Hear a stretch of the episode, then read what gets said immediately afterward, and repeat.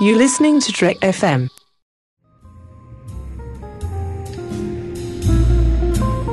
There was a little bar in Mill Valley where all the Starfleet trainees used to go. The 602 Club. You know it. I was there more times than I can remember.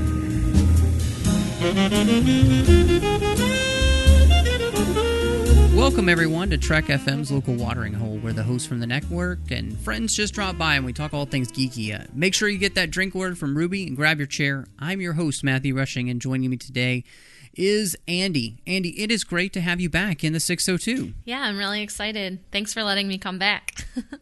Oh gosh, you're welcome anytime. And uh, you know, I I'm really glad that you're back and, and and not to be in any way sexist, but I am glad that it wasn't all men on the panel because I think we have uh, something important to talk about tonight. And and I think where we're going to end up is going to be a great conversation as well, but having a female perspective when we're going to talk about a movie like Mockingjay Part 1 is important because there are things that you might think about the film or, or the star or anything that happens in the movie that you know I as a guy might just not get in the same way and and uh, I'm glad that you decided that this is a podcast you wanted to be on tonight. yeah, well, I'm a big fan of the Hunger Games, and I'm a big fan of Jennifer Lawrence, and I'm a big fan of female-led movies. So I'm happy to be here. Awesome. Well, I feel like then that I've chosen the right person to be here tonight. That's good. So, uh, first off, you know, tell me about your relationship just with Hunger Games in general. Uh, you know, when did you read the books? How fast did you read them, and, and all of that? I started reading the books just after Mockingjay came out, and that was just lucky coincidence in that, you know, uh, I was in my my local bookstore and they had a, a big, you know, signs up and everybody was so excited Mockingjay was out and I was like, "Oh, you know, this might be a good time to start reading these books I've been hearing so much about." So I went ahead and um, bought the first one because I'm just a little bit frugal. I don't want to buy a series if I don't know that I'm going to finish it. Well, what ended up there's happening, anything dumb about that. yeah, is I sat up all night until like 3 a.m. finishing the Hunger Games and got to the end and was just like, "Where's the next book?" And I actually was like biting my nails and like waiting for the bookstore to open back up again the next day so I could go and buy the next two um, because the first one really I really loved it. I just I loved its messages and the characters and then just some of the emotion. Like I don't think that there is a, a book that has made me cry quite as much as the first Hunger Games book. when Whoa, whoa, whoa, whoa! Twilight doesn't make you cry. yeah, it does, but for an entirely different reason. Oh, okay. because maybe how bad it is. Yeah, or- just okay, okay. sad that it's a thing. Um, yeah, I'm with you there. yeah. So uh, when Rue dies in the first book, I don't think I have ever cried that hard at a at a fictional character's death, and I think part of it is just that it was really late at night, and I was feeling a little extra emotional. But for whatever reason, that was a very viscerally upsetting death for me, and I, it's still to the point where her death hurts so much that when they do and they do this with every single promo they do whenever they do her little melody I just I get hit right in the feels. Yeah. so you don't do that. I'm gonna cry. um, so I mean, obviously, when a book hits you that hard in any way, um, it's something special. So I just rushed right out, got the others, read them all within a day, and by that time, I had gotten my roommate in it, and she came she came in that night crying at 2 a.m. and was just like, Rue. and I'm like, I'm here. I'm here for you. Let me give you a hug. So, uh, yeah, I've been a fan. want some brownies? Yeah, I've been a fan, and then I was super excited that they were going to make movies. I think um, these books are are really a good a good story for movies. Um, I think sometimes Hollywood does this thing where they're like, "Oh, we have a book that made a lot of money. Let's make a movie out of it," and it doesn't necessarily translate well on film. Whereas, Yeah, like the Vampire Diaries, or you know, eh, what was the other one that they the um, City of Glass series or Bone series that they made into a movie? uh, yeah, the Mortal yeah, they've- Instruments. Yeah, the Mortal Instruments, which is a fun book series. I've read. I a really enjoy the Mortals. It, it- you know, they're making a TV Yeah. show out of that now. Oh, interesting. Yeah, Hmm, they scrapped might the movie idea, better. which is a good idea because that is just way too dense for a movie. Well, and the the lead guy playing Jace was terrible for that part. Like he didn't look anything like I pictured this big strapping, you know, like hunk of a man. You know, expected somebody like uh, basically a younger version of of Chris Hemsworth Yeah. Playing That would know, be a part. good and one. Instead, he looked like a waif. Yeah, it's true. And also had no charisma, which is an issue. Yeah, it was terrible. Um, but yeah, I mean, this is just a great example of just because it was a, a successful young adult franchise doesn't mean it needs to be on the big screen. Um, but Hunger Games, really, because of the themes that it has, you know, about how we consume media, I think it's just like tailor made for the screen. And then also the fact that the books um, are not that long uh, is helpful. Uh, I think that they they have a lot in them, but as you know, it's not like trying to get the fifth Harry Potter book to to a movie, which is like yeah. a, just a doorstopper of a book, and trying to, to condense that down is tough. So. I was super excited that when they made those movies, and of course, I went out and saw all of them the second I could. What did you end up for you? What did you end up thinking of you know the first movie and, and then the second movie? I was not a huge fan of the first movie. Um, I thought it was fine. It was just like average for me. Um, I think what it was it Gary Ross that did the first one. Uh, Yeah. yeah. I, I was not a fan of his directing style. First of all, the shaky cam I thought was not effective at all. Um, and then just in general, I felt like he did what I like to call paint by numbers, which is basically just plot point. Okay, plot point. Okay, plot point. You know, with no real sense of flow.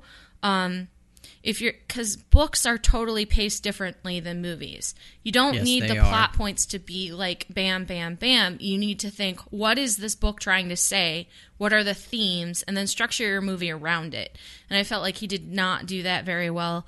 Um, I really liked the casting. I still really like the casting for basically every every part. I thought was well cast, and that really is what saved that first movie for me. Is um, is especially uh, Jennifer Lawrence and um, Woody Harrelson as Haymitch really Definitely. worked for me. So, yeah, first one, not a huge fan.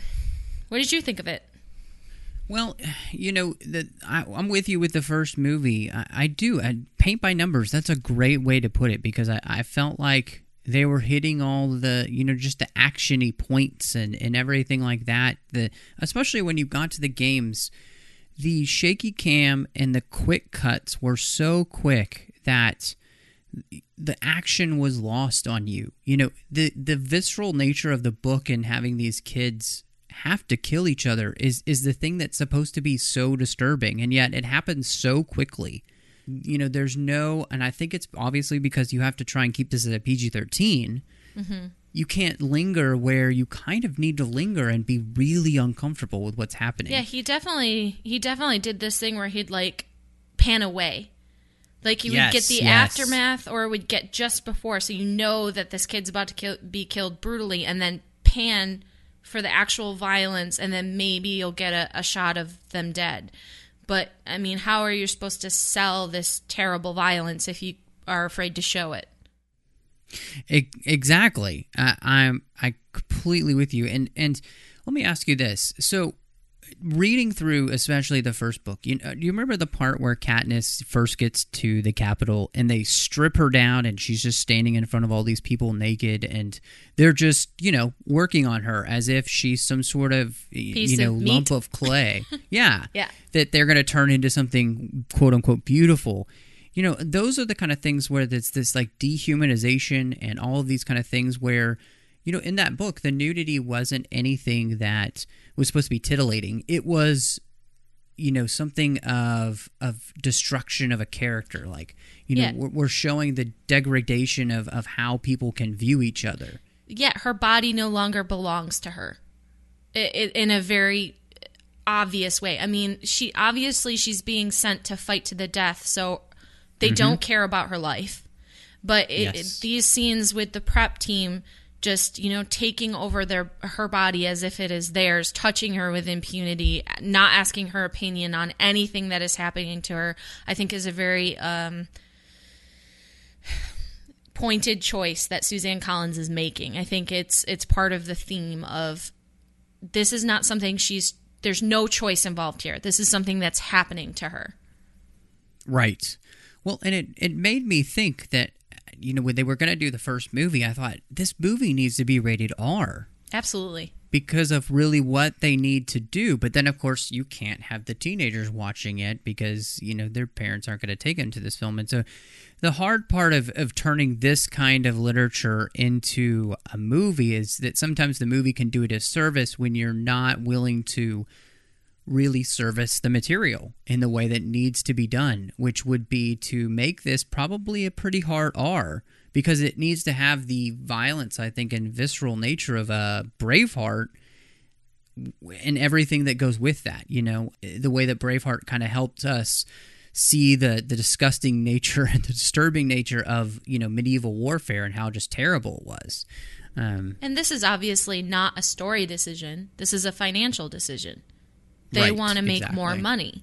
Um, so that's always uh, disappointing when you see uh, story elements get lost for financial uh, gain, which we can talk about again when we talk about two parts of the third movie. yeah.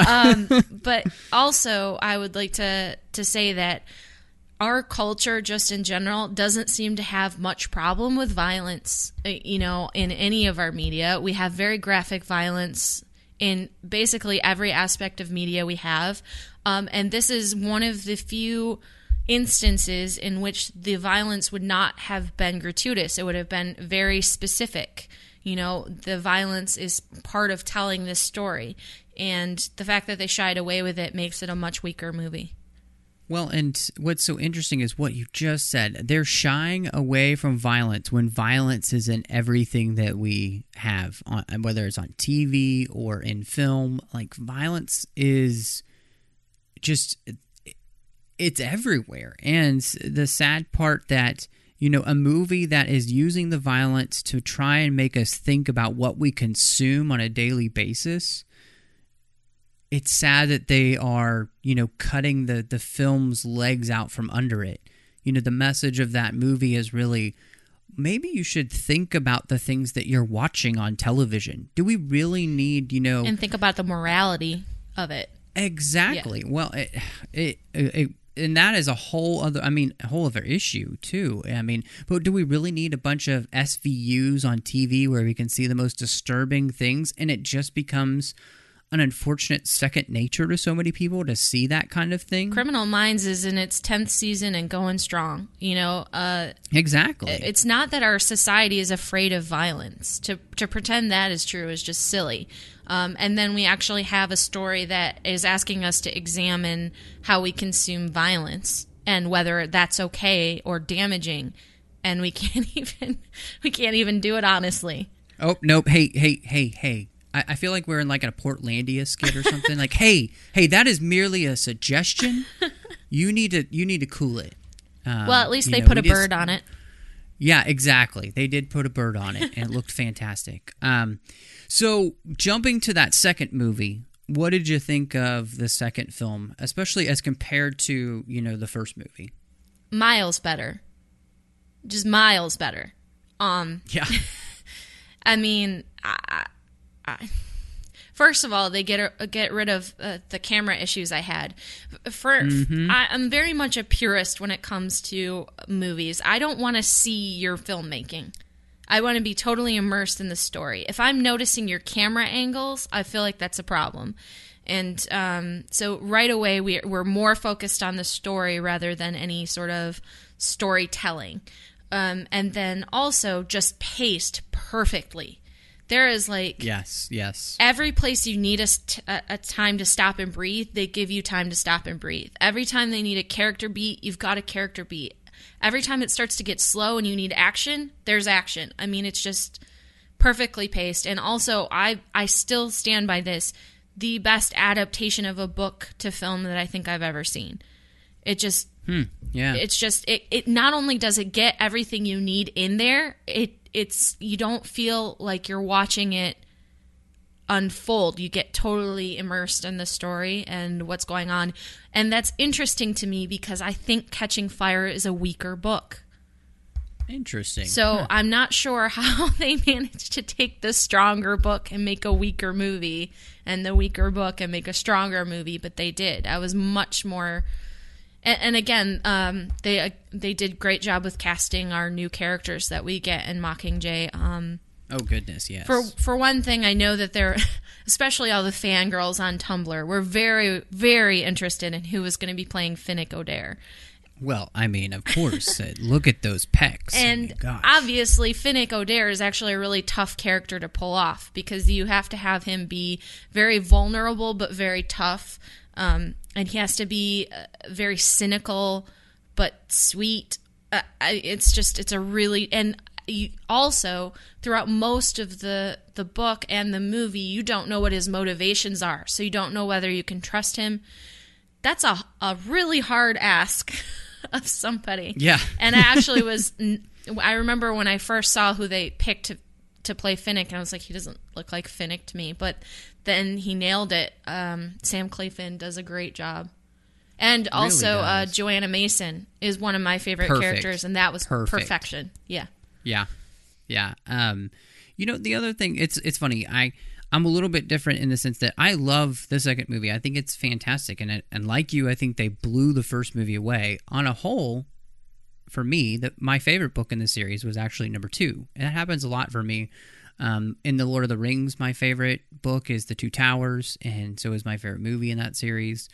Um, so in a lot of ways, number two or The Empire Strikes Back is my favorite Star Wars film of all time, and and so a lot of times I- in these series, I've found that number two has has really been my my favorite, and and the same thing happened with this book and and then this movie. And one of the things that I really thought that they did well is the first movie. I don't buy Peeta at all. He doesn't fit the part. He's not what they describe in the book where he's supposed to be kind of like a linebacker basically where he's just so strong you know Yeah, I remember when they cast Liam Hemsworth and Josh Hutcherson, and I was like, wait, did they Right. mix that up? I, I, Right, I was like, wait a second, isn't what what? Yeah, uh, just physically, it, it seems like they should be switched.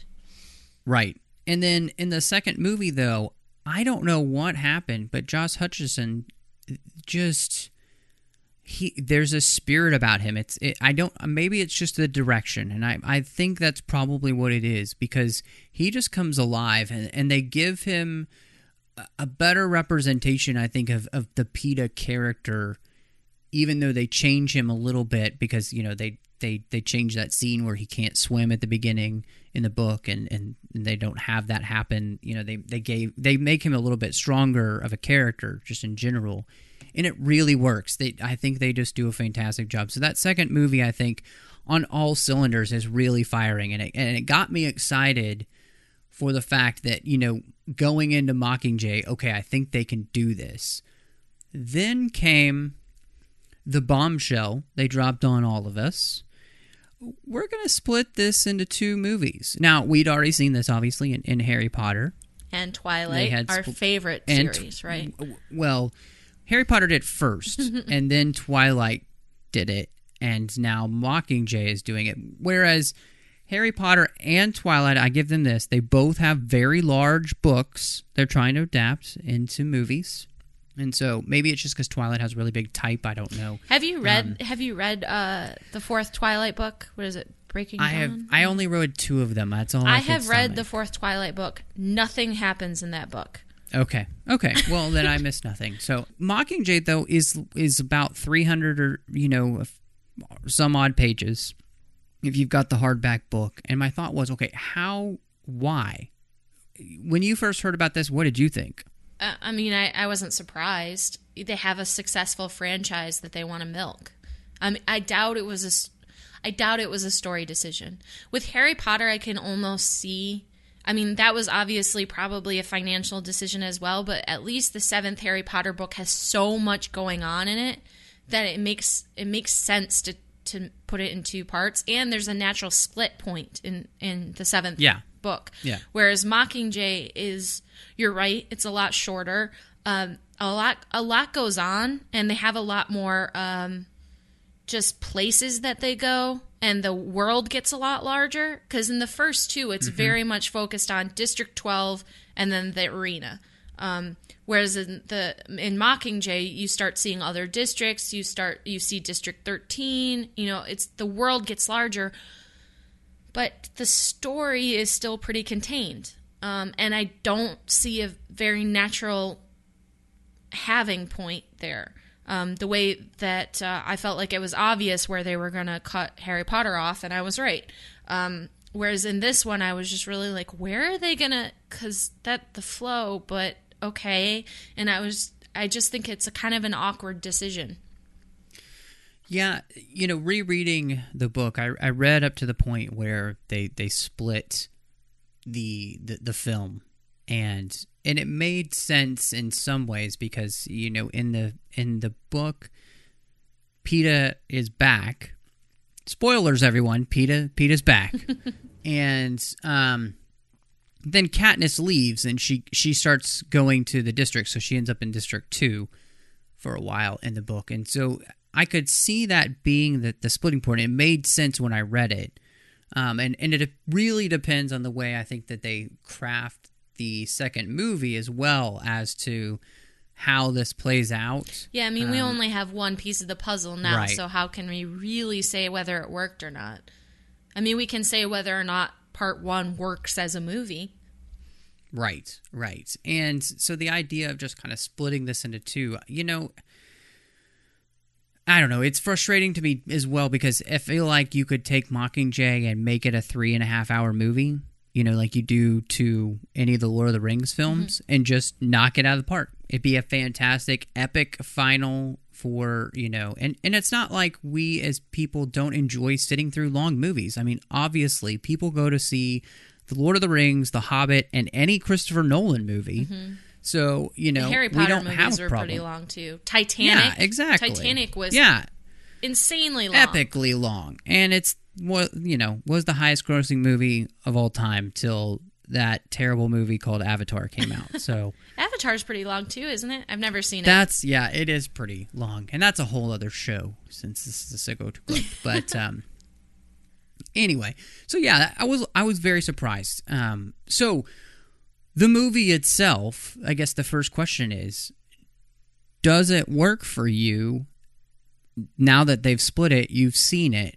Does it actually work as just a film itself in this series? Does it stand alone enough for you, or do you still feel like after seeing it, you're like, well, I've seen half a movie? Yeah, um, I would say it felt incomplete. Um, I don't, I don't feel like it had. I mean, again, that natural stopping point where um, you feel like it, it's not even really. It's kind of a cliffhanger, but yeah, no, I, I mean, on the one hand, you did get a, more of a chance than you would have to explore some of the more nuanced sort of themes. The propaganda gets a, probably a lot more uh, time than it would if we had just one movie.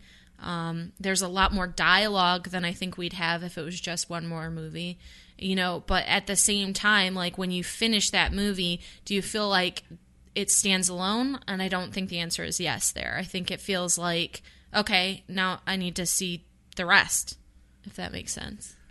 Yeah, I, it does. It really does. I've been thinking about this a lot as I knew we were going to talk about it. And, you know, me mentioning The Empire Strikes Back, The Empire Strikes Back leaves you with such a cliffhanger. You know, you, you really do know that you're going to need a third movie to finish this story. It- you know, it has a it has an ending, but you also know there has to be more mm-hmm. be- because th- there's the the story is completely unfinished, and I feel like that Mockingjay Part One is very much like that. Okay, a part of this story is done, um, a part of it's kind of resolved, and yet it's still very unfinished. You know, you need the next movie. And so, in a lot of ways, it feels more like a, a serial installment. The the way that you know Star Wars, Empire Strikes Back, and Return of the Jedi all kind of fit together, instead of you know Hunger Games, Catching Fire, and Mockingjay are all kind of distinct stories.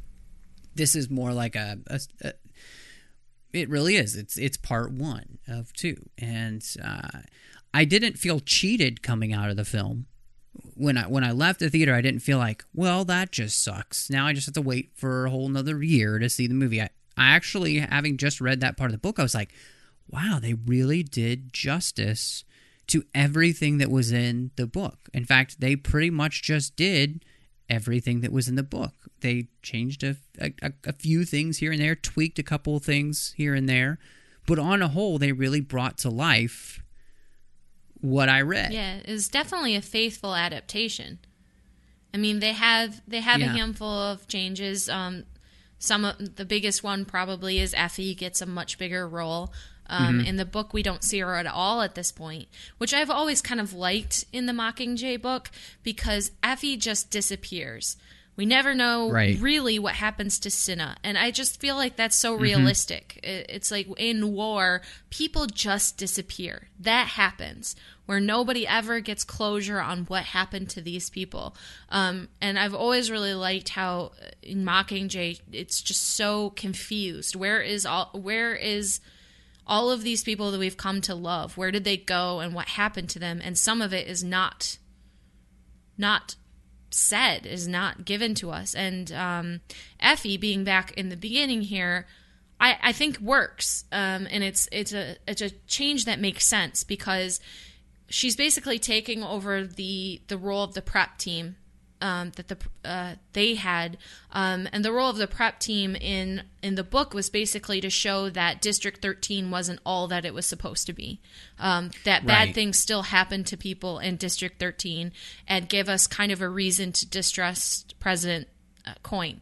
Um, whereas they never really set up the prep team. I think maybe they had a handful of lines apiece for the first two movies, which makes sense. They're minor characters. Um, Effie Effie takes over that role a lot better because we know her. We're sympathetic to her. She's always been one of uh, uh, the fan favorites, um, mostly because Eliz- Elizabeth Banks is awesome. Um, Yeah, she's fantastic. and really gives Effie a kind of humanity with her um, just silliness because you know her her obsession with fashion and propriety and doing things the right way and kind of the shallowness of her could be really really really unlikable. You know set against this backdrop of Katniss's life which is so horrific and then Effie's worried about the mahogany right? Um, that could be very dislike and you just not likable. But elizabeth banks is just a genius and she makes her sweet and cute and kind of naive and harmless and having her kind of find out she really comes into her own here.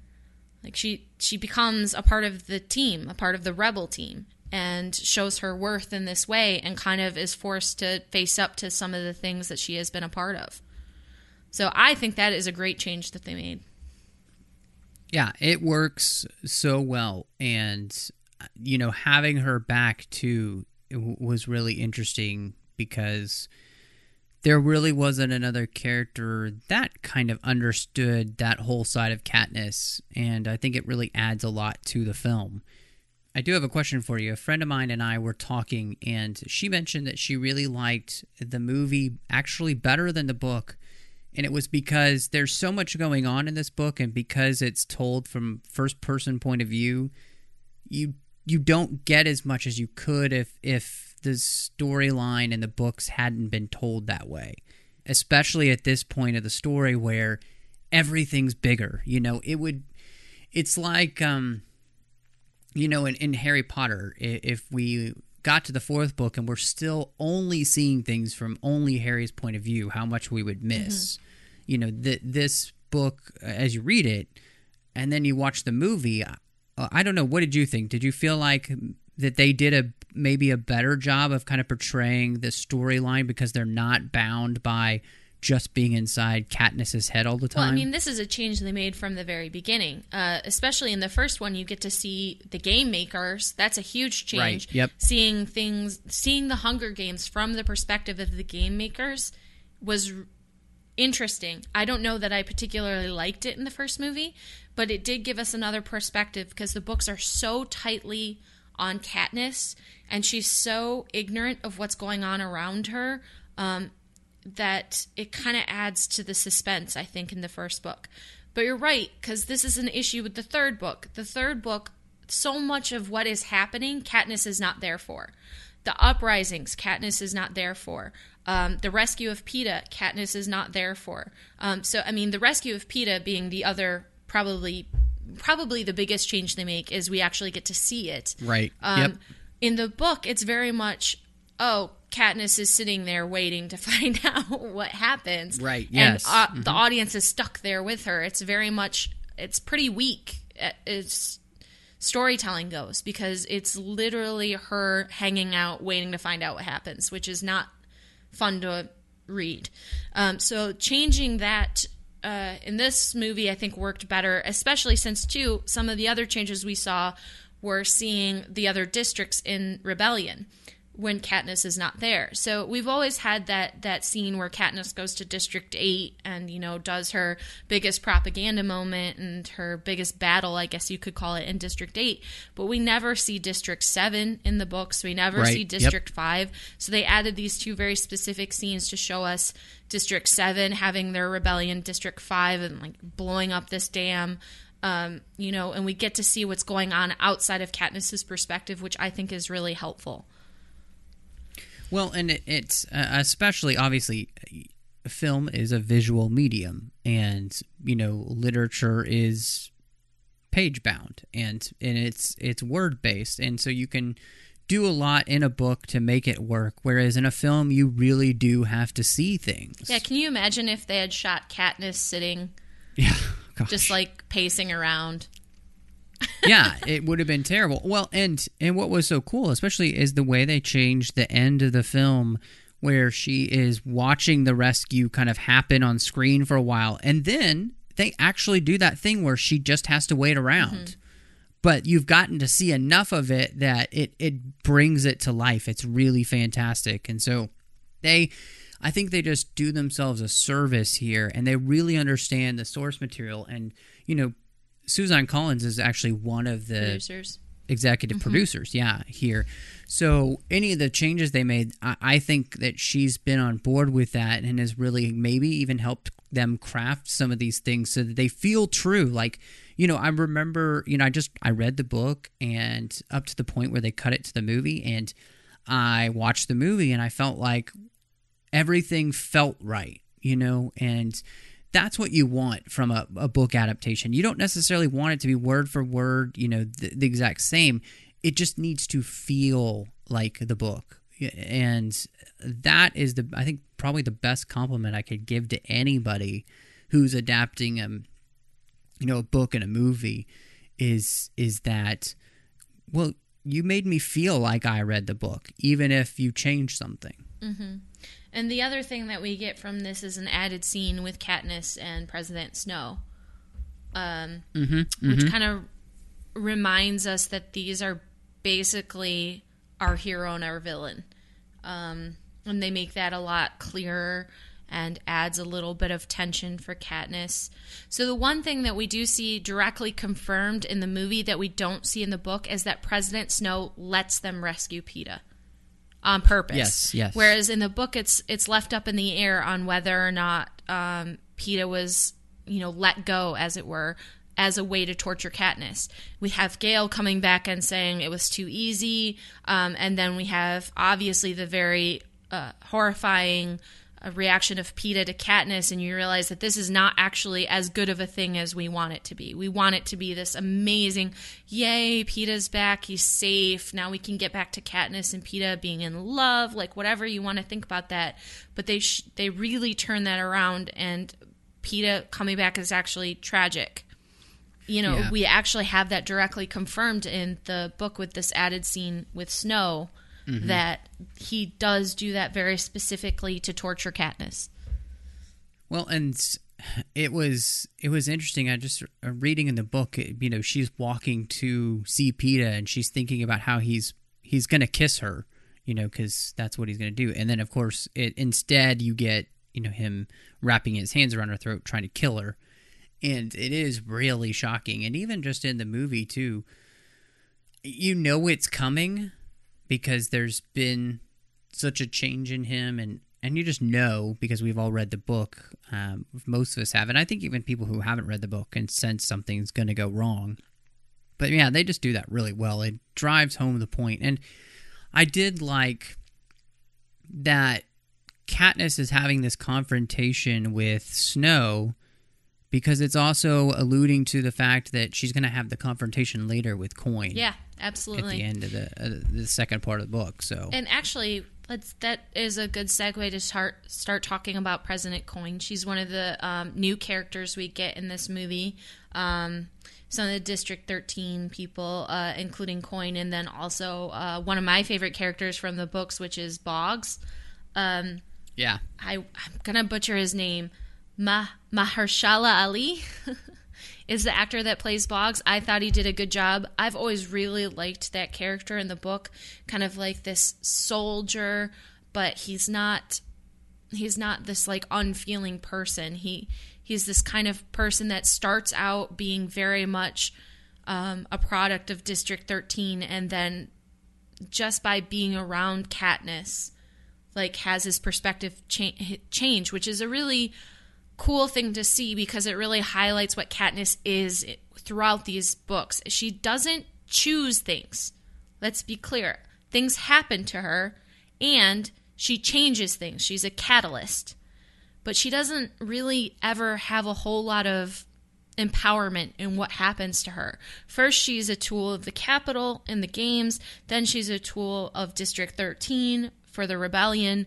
At no point is she really choosing what she wants to do. Her destiny is kind of being pushed on her. But at the same time, just by being who she is, she changes the people around her. Um, and you see that very clearly in the character of Boggs. That's yeah. uh, I felt like he was a great addition to the cast, and, and I'm I'm really looking forward to how they're gonna to play that out in the second film. Yeah, because he gets And- a lot more interesting um, once really they does. start uh, actually fighting the Capitol. And then, okay, yes, we were also going to talk about Coin.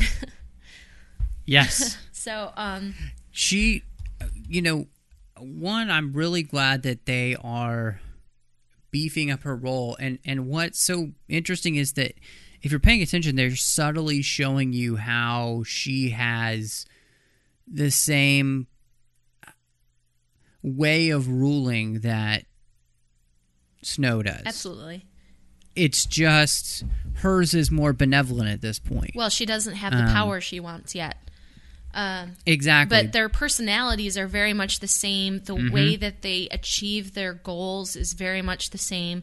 I thought it was interesting that they even gave uh, Julianne Moore white hair, almost as if they're trying Yeah. to to just connect her in our minds to President Snow, who has you know this white hair, white roses. He puts Peeta in white. Um, I think I feel like that's probably a pretty specific choice um, of her hair you know, Julianne Moore being this famous redhead, and they dye her hair white for this. Yeah, it's uh, well, and then of course in the book they even talk about how she has this very straight, you know, long white hair that doesn't seem like it's out of place no at all. And so I, I think uh, you know, again, they're doing a great job with the visuals and the way that they use the characters to really play up what's going to happen in, in the second part of the film. And so I really, really liked that. Uh, another person that I really thought did a great job was Cressida, um, having Natalie Dormer play her. Uh, you know, she brought a gravitas to that role as the director and you know how she really does believe in, in what they're doing and uh, you know obviously she's you can tell she's a Capitol girl you know with her, her wild hair and crazy you know head and face tattoos and, and all of that but just uh, she has a small role but i felt she does a really good job with it um you know she makes the most of her part Yeah, and her casting is important because she is going to become so much more important Yep. coming up. Um, and Natalie Dormer is top notch. Um, in Really basically is. Everything great in The she has ever been in. So um, it's good to get yet another great casting decision here. And I, I I just find it very f- interesting because even though she's basically a director, right? Or, I mean, I guess you could call her a camera person to a certain extent too. Um, she's she's a director, but she's also a soldier, which just goes to show how important propaganda is in this war. That they have um, they have placed so much importance on the director of propaganda that she is that central to their their strategy for winning. Well, and I think, I guess that's a great way to just kind of segue into talking about some of the themes. And, you know, propaganda in this movie is huge on either side. You know, either even have a battle going on between Peeta and Katniss, propaganda wise. And each of them is saying things from a from a different side. You know, obviously, we know Peeta's being forced to say those things, uh, and w- wouldn't really believe them if he if he isn't being coerced. But on the other side, you have Katniss, who's full of belief in, in what she's saying. Um, and that even though she's a tool of District 13 and the rebellion, she actually does believe what she's saying. Um, and I think that's a, that's a really interesting thing. But the idea that that no matter where we are, there's going to be some kind of bias. There's going to be some kind of propaganda. Um, even in a war that I think just about anybody can get behind, World War II, you know, there's there's a big use of propaganda on each side. You know, you ha- you, you have the Uncle Sam wants you posters, and you have the same kind of thing in Germany. You know, with with the Hitler Youth and that kind of stuff. Uh, on our side of the pond, it's uh, we've got you know kids doing victory gardens and stuff. So the way that we use information and all of that, and especially today in a world where we live, that news is always on, which means it's almost always wrong for most of the time that it's on, because until a story's finally finished, um, which it just drives me crazy. Um, but that's a soapbox that we'll try not to get on. Um, wh- what did you think about that, Andi? Just the, just the way they're kind of using these ideas in the movie. I think just giving us a visual representation of the world we live in. Yeah, I mean, there are a couple things here. So, propaganda is obviously super important to both sides of this war. Um, the way, and to be fair, that's, I mean, this goes right back to the beginning of the series, in which the Hunger Games are used as a tool of oppression. Um, and it's very specifically to keep, to make sure that the districts understand that they have no power.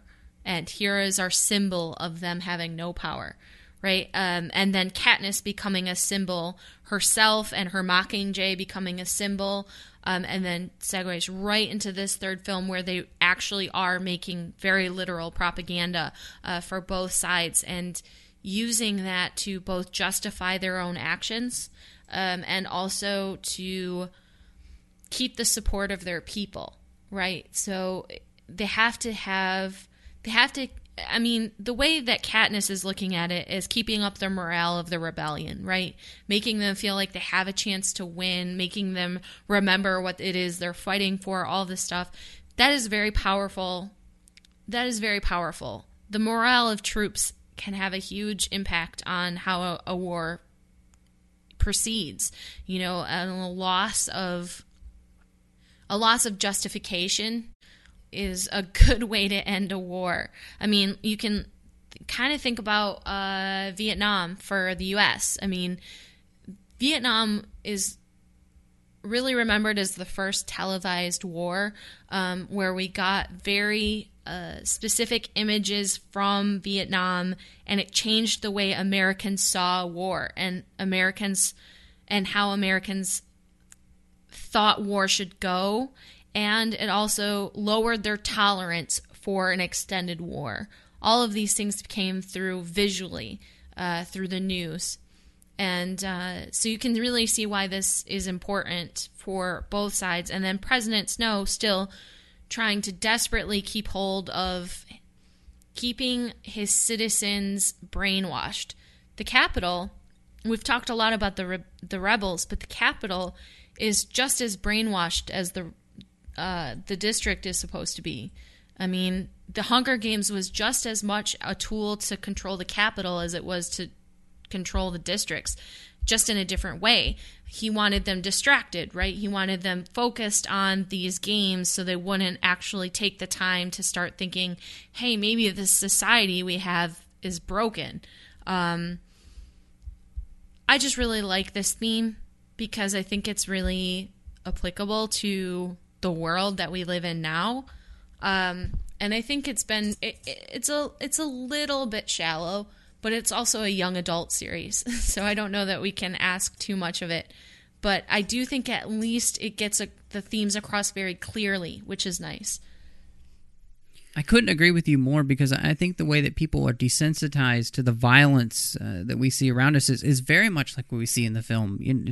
The games are a way of desensitizing the people in the districts to the violence that happens around them every day. Um, and, and so uh, that they're so focused on, on that and even what they see in the games, it has an effect on then their everyday life so that then what happens to them with, from the peacekeepers doesn't seem so bad.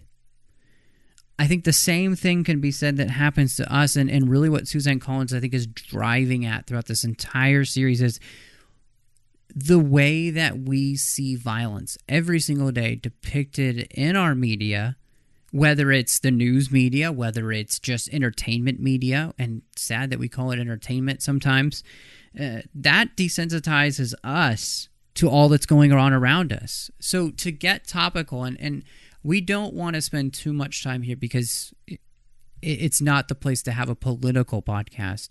But we we look at the violence and, and the things happening in somewhere like Ferguson right now, and I think so many people are desensitized to seeing things all the time that it just washes over us like water off a duck's back. And that is exactly what Suzanne Collins is driving at in the Hunger Games. She is driving us to think about what we consume day in and day out. And what we'll accept, right? Exactly. What will we accept from the people who are in power above us? Right. Exactly. And that is that is the message of this series and that's why I think that this is important. That's why I think this series matters. And that is why I'm glad that um, we're talking about it right now. Because I, I think that this is what you know, you said that this is a young adult series and we can't expect too much of it. But the fact that a young adult series is making us ask these questions in the first place is fantastic. Absolutely. And I'm so glad that that kids like this book because I'm hoping that it'll implant some ideas in their minds. Unfortunately, I, I think that kids haven't been taught to think and therefore to them this is just another sensationalistic story.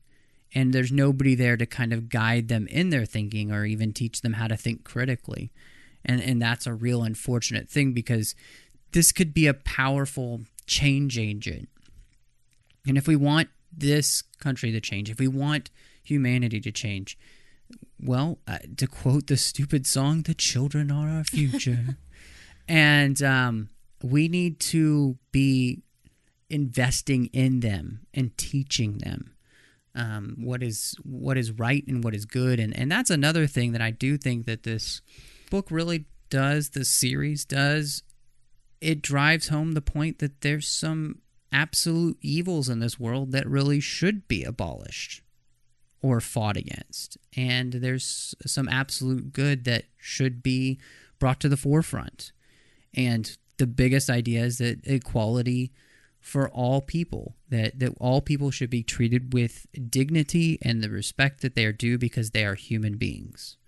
And that there is no more than you need uh, to treat somebody with dignity other than the fact that they are a human being. Uh, and I think that's a that is a great way um, to, to another great lesson from this book series because this book series and this movie series really talks about that classist idea as well. And you know the Capitol is on top and everybody else just feeds it. That's that is completely against everything that i believe in as a person of belief and uh, and faith because i just i believe we're created equal.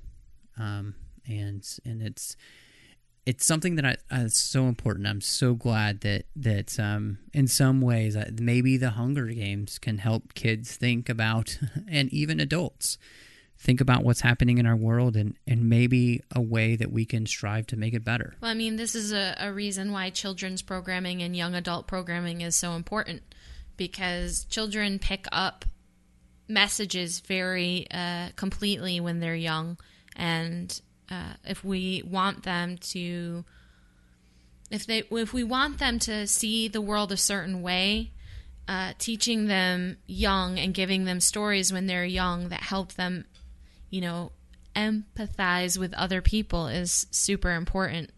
Um, and I mean, it's not like this is stuff they're not going to have to deal with or they're not going to have to see because we do live in a world where stuff like this is not unthinkable. I mean, uh, I mean, I've been seeing on Twitter, you know, Ferguson the the pictures from Ferguson and then people tweeting that they just saw Mockingjay and it looks a lot the same to them in some ways. I mean, violence happens in our society and the way we look at it through our fiction really influences how we handle it in our real life. So I agree that it's very important um, to tell these kinds of stories, especially in uh, young adult settings, and even depending on how it's handled in for children as well. Because um, they are going to have to deal Yeah. with this in their lives, and we need to give them the tools to understand it. Well, and I think even just uh, the the the difference between really good programming for for kids, uh, you know, I- really thinking about what we're pouring into our children day in and day out. And is that really the best thing to be pouring into them? You know, all of those programs on on any of those stations that are just driving kids to desire more and want more and all that kind of stuff and really instead of really driving home important messages and i don't know it, it just speaks to me the importance of family and parents and a good community around your kids to to teach them to really teach them you know it, it's it's not just a school's job it's a family's job it's their community's job to really invest in in our next generation uh, to bring it to that that Star Trek term, uh, because they're the ones who are going to be leading us and down the road, and, and how important that is. And I am again, I'm just glad that something like the Hunger Games became popular. But I hope that its its legacy is one that it helped change kids' minds about things, and it wasn't just another sensationalistic story that they consumed and then kind of forgot. So, and and maybe you know even just something like what we're doing tonight, Andi, might be something where it helps people think about something that they might not have thought before in the story. And uh, you know that's one of the things I love about you know dissecting and understanding what I consume is is you know we we shouldn't consume things uh, absent-mindedly. We always need to be on guard. You know, as as um, Moody would say from Harry Potter, constant vigilance. Um, eh, eh, because uh, eh, media in all ways is telling us something. It's preaching something at us, especially entertainment media. It's always giving you a message. What's the message? And then how do I figure that out? That's really important. And so I just, I happen to think that the, and, and I'm so glad we agree that the messages here from the Hunger Games are something that are poignant, important, and very, very topical, unfortunately. Well, Andi, I am really excited because um, the Hunger Games have done something else on the other side. The Hunger Games have finally given us an answer as to whether or not a female action movie is really viable in Hollywood. And I think, if anything, uh, the Hunger Games and Jennifer Lawrence and her reign here um, have shown us that people want and are ready for you know female-led action movies, and and of course that translates into superhero movies as well. Yeah, I mean, I've always I've always thought it was kind of disingenuous all of these reasons that they wouldn't make female-led movies. Uh, it's not like The Hunger Games is the first female-led movie that's done well, um, although it is certainly a very striking example of that. But I mean, Aliens was great, you know. Yeah, Alien, Terminator, aliens, yeah. especially Terminator 2, Terminator 2, with Sarah yep. Connor. I mean, it's not like we haven't had this work in the past. It's more, I feel like it's more like Hollywood has gotten stuck in these assumptions that uh, nobody wants to go see stories about women and they're just not going to work and will make no money and blah blah blah blah blah when i don't feel like the audience has really shown that at all. Um, and it's just a little bit of cowardice here. You know they don't want to be most of these studios don't want to be the person that gambles on a female led movie. And then the other problem being that when we do have a female led movie that is bad or that does poorly, it's not because the movie was bad. Oh no, it's because it was a woman led movie that it that it failed, right? Um, so I'm thinking of like Elektra or Catwoman, Yeah. where I, I mean. exactly. Matt Matt knows this that I've been just like railing against Hollywood for a long time for not making me a Wonder Woman movie. and uh, one of the most annoying uh, reasons that I ever heard for that was, well, nobody went to see Elektra or nobody went to see Catwoman. I'm like, nobody went to see those movies because they were bad, not because they were. I mean, what are we going to then say? Okay, well, nobody went to see Green Lantern. Guess we don't need any more DC movies. It's just a stupid reason. Because we don't blame flops that are led by men on the fact that they're men. Uh, so I just think that's always been an unfair criticism. But we have seen this summer, especially, we started to see a really uh, cool kind of trend. We had Maleficent being led by Angelina Jolie. We had Lucy with Scarlett Johansson. Um, and you know, obviously, all every single one of these Hunger Games movies led by Jennifer Lawrence have been block blockbuster powerhouses. Um, and we finally, finally, finally got an announcement that they're going to have a Wonder Woman movie. So I, I about passed out on the ground with joy. And now I'm just going to go back to yelling at them until they give me a Black Widow movie. Well, good because I'm behind you with that. I, I think Black Widow would be a fantastic movie. It was exciting to me that uh, Warner Brothers decided to go with uh, Michelle MacLaren to direct Wonder Woman. She's done work on Game of Thrones and Breaking Bad, which both of those things are fantastic. But I think uh, her work on uh, Game of Thrones to me is the most exciting because it means she can work in kind of a fantasy world, which Wonder Woman very much is with its Greek mythology. And, you know, we already know that they're going to be basing her off the new 52 idea, which is that she's a child of Zeus. And um, that's really exciting to me because I think that it might be kind of the movie that I hoped Thor would be, but I just have never really enjoyed the Thor films except for Loki and uh, so that's exciting. I think Hollywood's finally getting the message. I think you forgot to mention, uh, just as you were talking, listing out movies, Frozen. Oh, yeah, absolutely. I mean, you know, a huge Disney blockbuster film about two princesses that didn't have the main story wasn't about her falling in love with a prince. I mean, she falls in love with a guy. That's that happens, but it was about the love of two sisters. Yeah. And them coming to understand who they are and accepting one another and and accepting themselves, which what a powerful story and, and I think that's what makes Frozen just so unique is that it didn't have it had some tropes in it, but it also wasn't afraid to explore some new territory that um, young girls may never have seen. Before. And the thing that I love most about Frozen is not just that it's female led, um, it's that it's very specifically about a female relationship. Um, we Right. have Yep. Just so overwhelmingly numbers and numbers of what we call bromances, right? These like Yep.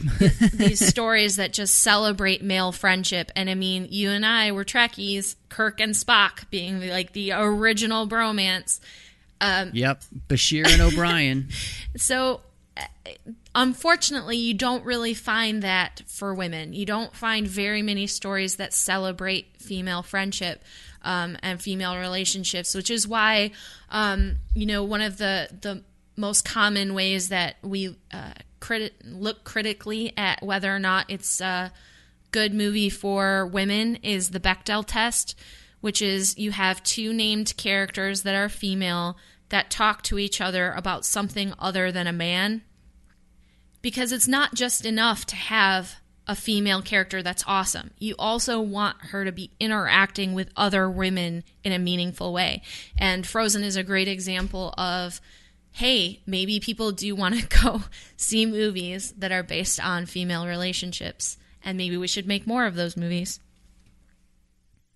I agree, and I, I really think that in some ways Hollywood is starting to to change in that, and I think that's a win for everyone because it just gives us a broader range of films. And honestly, I'm just a fan of great stories.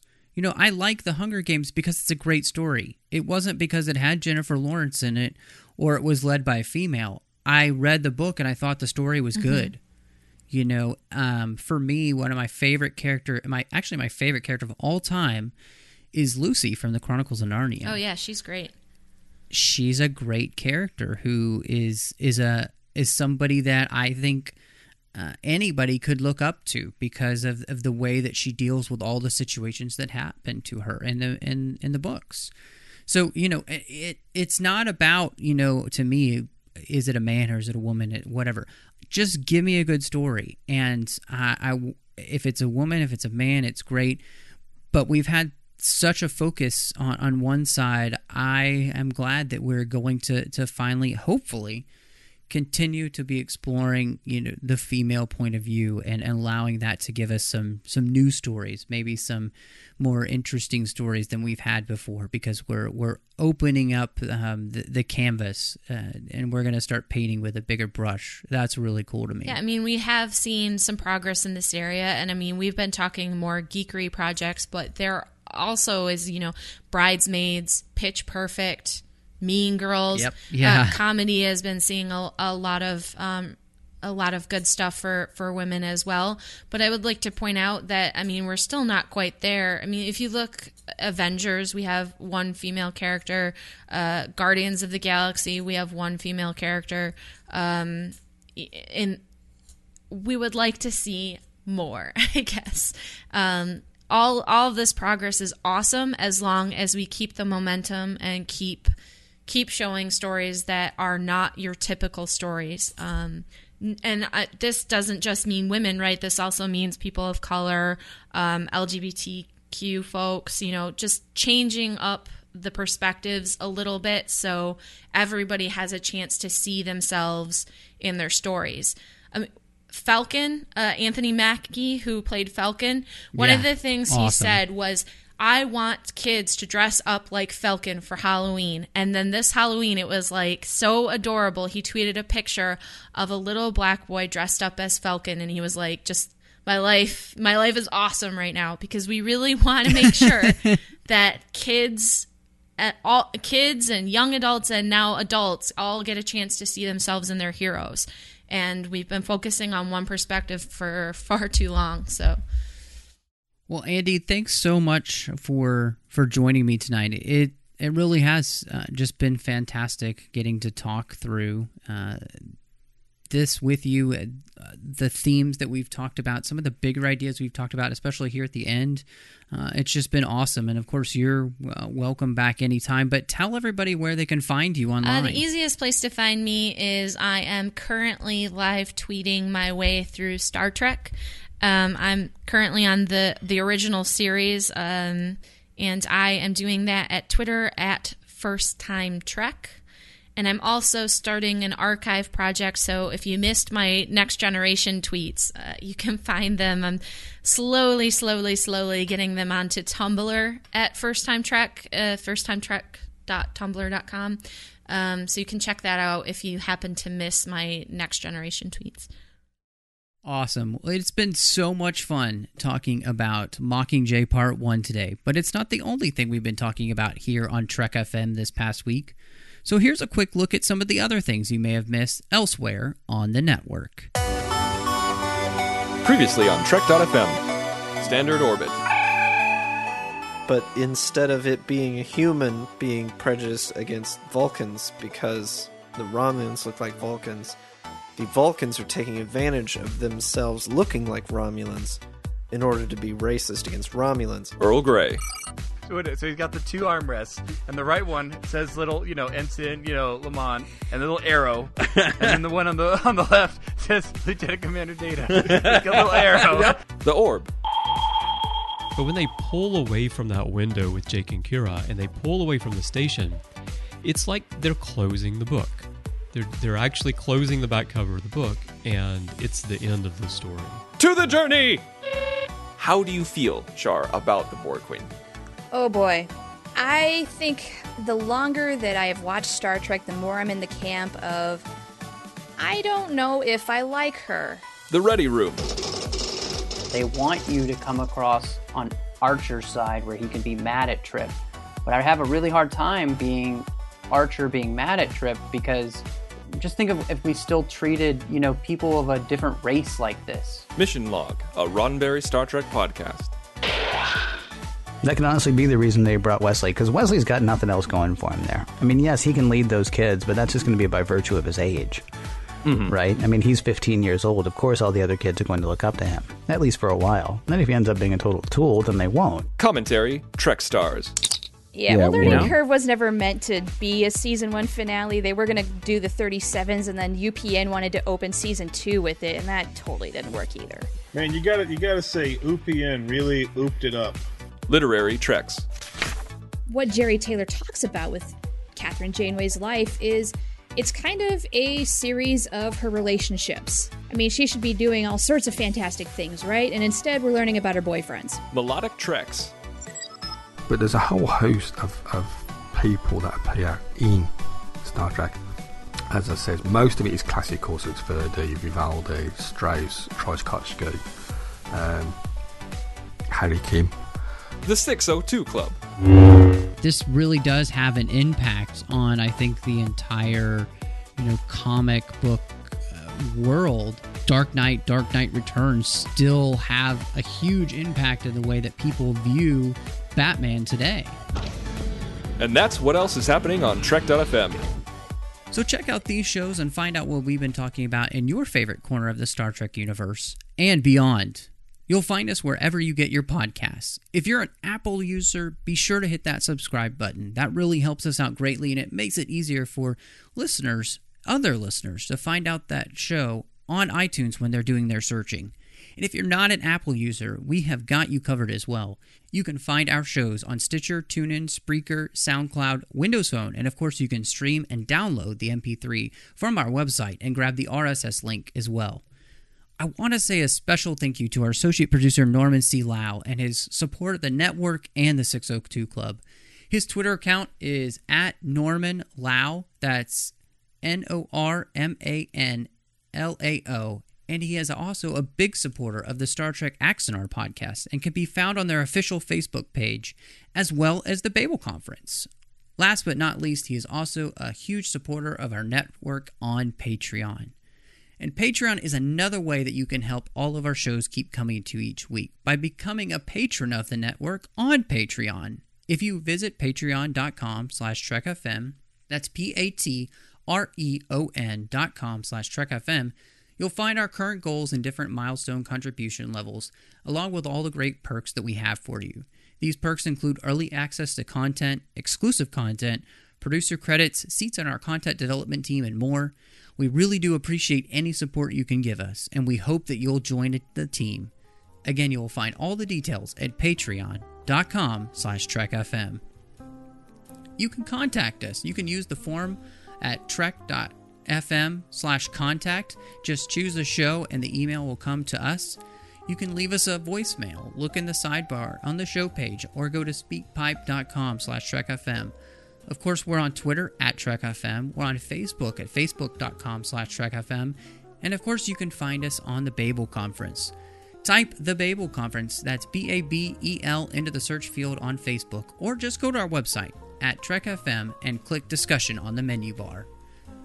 Before we go, we'd like to ask everyone to please support our sponsor, who helps us bring the 602 Club and all of our shows to each week. And our sponsor for the show is Audible.com. Audible is a great way for you to read all the books you've always wanted to read but never thought that you'd have time for. And as a Trek FM listener, you get a free audiobook of your choice along with a 30-day trial just to see how great Audible is. Just go to audibletrial.com slash trekfm and sign up today. Again, that is audibletrial.com slash trekfm, and we thank Audible for supporting the 602 Club and the network. And don't forget to check out Enterprise in Space, a project of the nonprofit National Space Society that will design and launch an 8 foot orbiter and return that craft to Earth. the NSS Enterprise Orbiter will carry more than 100 student designed science experiments into space, and you can help make that happen. Visit enterpriseinspace.org and find out more to get your seat on the mission. And of course, you can find me at MattRushing02 on Twitter. You can also find me doing literary treks where we talk about books and comics here on the network uh, of Star Trek with Christopher Jones, as well as The Orb with him, where we talk about Deep Space Nine all the time. I hope you'll check out those shows.